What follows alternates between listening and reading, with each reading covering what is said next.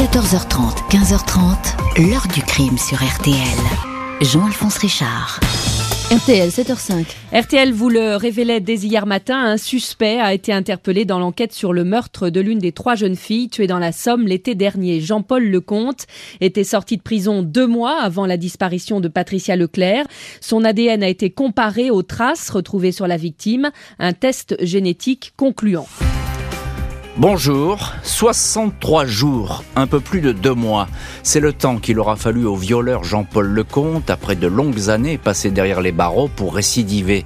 Et cette fois se mettre à tuer deux jeunes filles, Patricia Leclerc et Christelle Dubuisson, 19 et 18 ans, vont avoir le malheur à l'été 2002 de croiser la route de cette silhouette massive qui, durant de longues années, a guetté leur passage. Pendant des semaines, celui qui est surnommé le tueur de la Somme a ainsi fait régner l'angoisse au cœur du département. Les enquêteurs vont se lancer dans une course contre la montre pour arrêter ce prédateur sans pitié. Qui est donc cet individu qui aime faire peur aux femmes? Comment s'est-il retrouvé dans la nature alors que sa dangerosité était connue? Question posée à nos invités, acteurs et témoins de cette affaire. Émission partenariat avec le Courrier Picard qui publie 20 ans après les faits un hors-série sur cette histoire toujours présente dans les esprits. 14h30, 15h30. L'heure du crime sur RTL. Dans l'heure du crime aujourd'hui, en partenariat avec le journal Le Courrier Picard, l'affaire Jean-Paul Lecomte, un homme qui va être surnommé le tueur de la Somme. À l'été 2002, deux meurtres rapprochés de jeunes femmes vont provoquer une vague d'effroi dans le département. Dimanche 7 juillet 2002, 9h15 du matin, Marie-Josée Lemaire, habitante du petit village de Buire sur Ancre, à quelques kilomètres d'Albert dans la Somme, se présente à la gendarmerie. Elle est inquiète. La jeune fille qu'elle héberge, Patricia Leclerc, 19 ans, n'est pas rentrée la veille au soir. Patricia travaille depuis moins d'une semaine au McDo d'Albert. Son service est terminé à 22h et son employeur a indiqué qu'elle avait quitté l'établissement une demi-heure plus tard. Madame Lemaire est d'autant plus préoccupée que le matin, un promeneur qui se baladait avec ses chiens dans le bois de Treux lui a rapporté le sac à dos de Patricia. Il a dit avoir aussi trouvé son vélo. Les gendarmes prennent l'affaire au sérieux. Le bruit de la disparition commence à se répandre. Jean Rose, un habitant du coin, a vu la veille, vers minuit, la bicyclette en bord de route. Son épouse, Nicole, avait croisé deux heures avant une jeune fille qui revenait d'Albert en pédalant à vive allure. Une centaine de gendarmes ratissent les bois, bosquets, marais pour retrouver Patricia. Le lendemain, lundi 8 juillet, 16h20, un agriculteur aperçoit dans un champ en contrebas du chemin un corps de femme. Elle était juste allongée au soleil, le pantalon baissé à mi-cuisse, dira-t-il. Il s'agit bien de Patricia Leclerc, dont le pull vert, le t-shirt, le soutien-gorge sont relevés. La fermeture éclair du pantalon a été arrachée. L'annonce de la découverte stupéfie la population locale et les gendarmes de la section de recherche d'Amiens. Six mois auparavant, dans la nuit du 10 au 11 janvier, une jeune banquière de la région, Elodie Kulik, 24 ans, a été découverte le corps en partie carbonisé. Son ou ses meurtriers n'ont pas été identifiés. Elodie, Patricia, et si en même tueur hantait les routes de la Somme Comme Élodie Kulik, Patricia Leclerc a été tuée de façon barbare. Elle a été violée, a reçu des coups, a été étouffée. On lui a roulé dessus avec un véhicule alors qu'elle était vivante. Le major Pierre Martin, directeur d'enquête, ne veut oublier aucun détail. Trois petites taches de sang et une de sperme sur l'élastique de la culotte de Patricia livrent un ADN masculin, ADN inconnu. Mercredi 21 août, 7 heures du matin, 46 jours après la mort de Patricia Leclerc, des ouvriers signalent aux gendarmes la présence d'un fourgon blanc abandonné en travers d'un chemin de terre sur la commune de Villers-Bretonneux. Ils ont aperçu une basket rouge sur le sol. Il y a des traces qui semblent être du sang. Le véhicule est ouvert, vitre baissée, sans clé à l'intérieur. Il a été volé la veille dans une entreprise de travaux routiers. Le lieu est bouclé.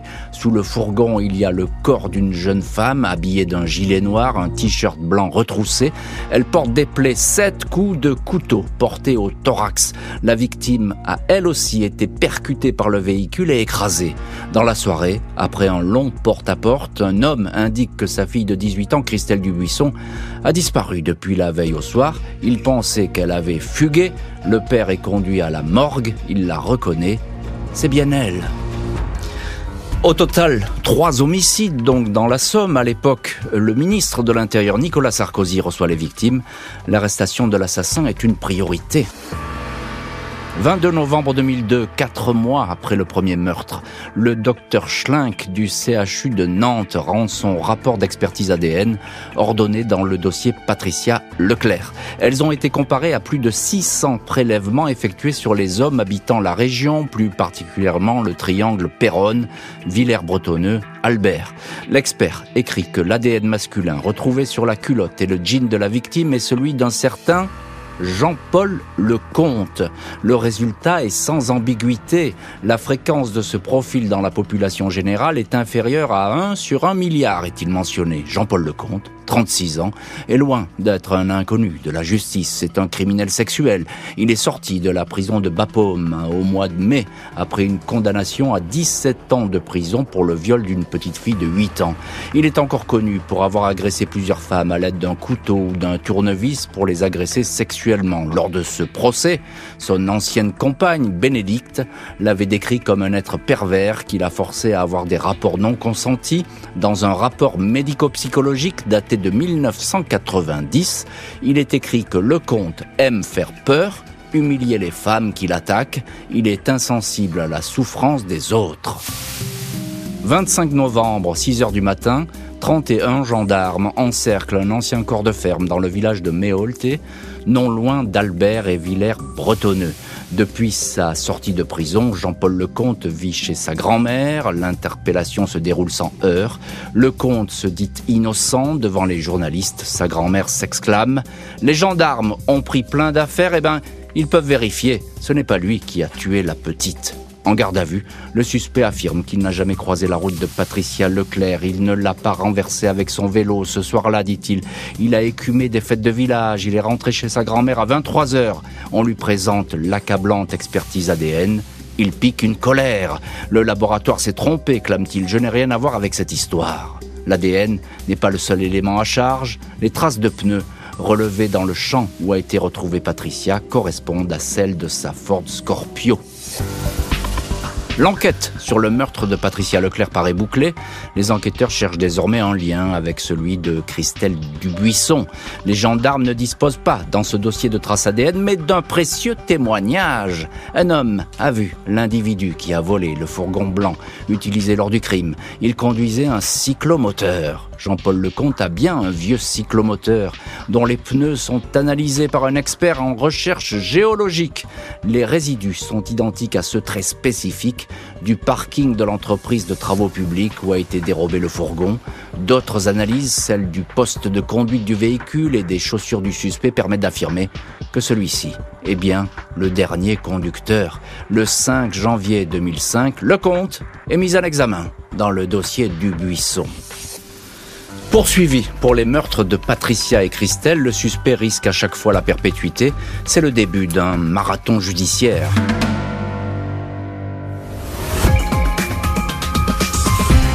Là, on avait quelqu'un qui avait déjà été condamné pour des faits similaires. Peut-être que si on avait agi plus vite, on aurait pu éviter l'affaire du buisson. Donc, euh, on a peut-être raté là, au début de l'enquête, quelque chose d'important. Lundi 31 janvier 2005, Jean-Paul Lecomte, 39 ans, comparé devant la cour d'assises de la Somme au palais de justice d'Amiens.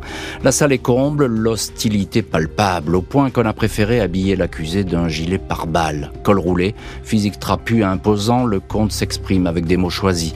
Des femmes le décrivent comme un pervers violent, un policier témoigne. Il s'est comporté comme un chasseur, il attendait sa proie il ne voulait laisser aucune trace. Le comte nie avoir tué Patricia Leclerc. Il invente une histoire à dormir debout. Deux hommes dans une voiture ont fait le coup, lui seulement aurait porté le corps. Je ne l'ai pas tué tout seul, s'embrouille-t-il. Avant de se reprendre, je ne l'ai pas tué du tout. Sur l'ADN, il s'exclame Ce n'est pas mon sperme, je suis prêt à mourir pour vous dire que ce n'est pas le mien. Ses avocats, maître Bouli et Combe, demandent de ne pas diaboliser l'accusé. Il faut un peu plus d'une heure au juré pour trancher. Perpétuité, avec 22 ans de sûreté. Le condamné fait appel. Lundi 26 mars 2007, deux ans après le premier procès, le comte est devant la cour d'assises d'appel de l'Oise à Beauvais.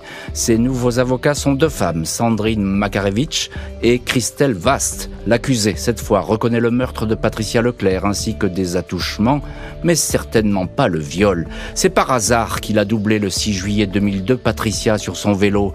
Je lui ai fait signe de s'arrêter. Elle n'a pas voulu, je l'ai bloquée. Elle s'est assommée, je l'ai mise dans la voiture. J'en ai profité pour lui faire des attouchements. J'ai caressé sa poitrine. Ça m'a rappelé ma précédente affaire. J'ai paniqué. Je l'ai traînée dehors. Je l'ai étranglée. Je l'ai frappée à coups de poing. J'ai roulé sur elle. Maître Didier Seban, avocat de la partie civile, commente Reconnaître un peu pour n'avouer jamais. Monsieur Lecomte jouit d'abord de la douleur de l'autre. À nouveau perpétuité et 22 ans de sûreté. Le condamné va désormais comparaître effectivement pour le meurtre de Christelle Dubuisson, mais dans ce dossier, pas de preuves par l'ADN. Lundi 24 novembre 2008, Jean-Paul Lecomte, 42 ans, est de retour à Amiens devant la cour d'assises de la Somme dans l'affaire Christelle Dubuisson. Pas de trace ADN. Contrairement à Patricia Leclerc, elle n'a pas été violée.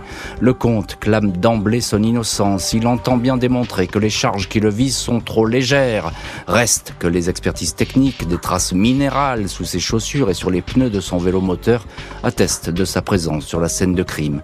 Et comme Patricia, Christelle a été écrasée l'un des avocats de la mère de Christelle, maître Jérôme Crépin, montre à Jean-Paul Lecomte des photos du corps supplicié de la victime. C'est dur à voir, commente l'accusé. C'est dur à voir et à faire, enchaîne l'avocat. C'est dur à faire, glisse le comte avant de se ressaisir. Je ne suis pour rien dans cette affaire, je n'étais pas là.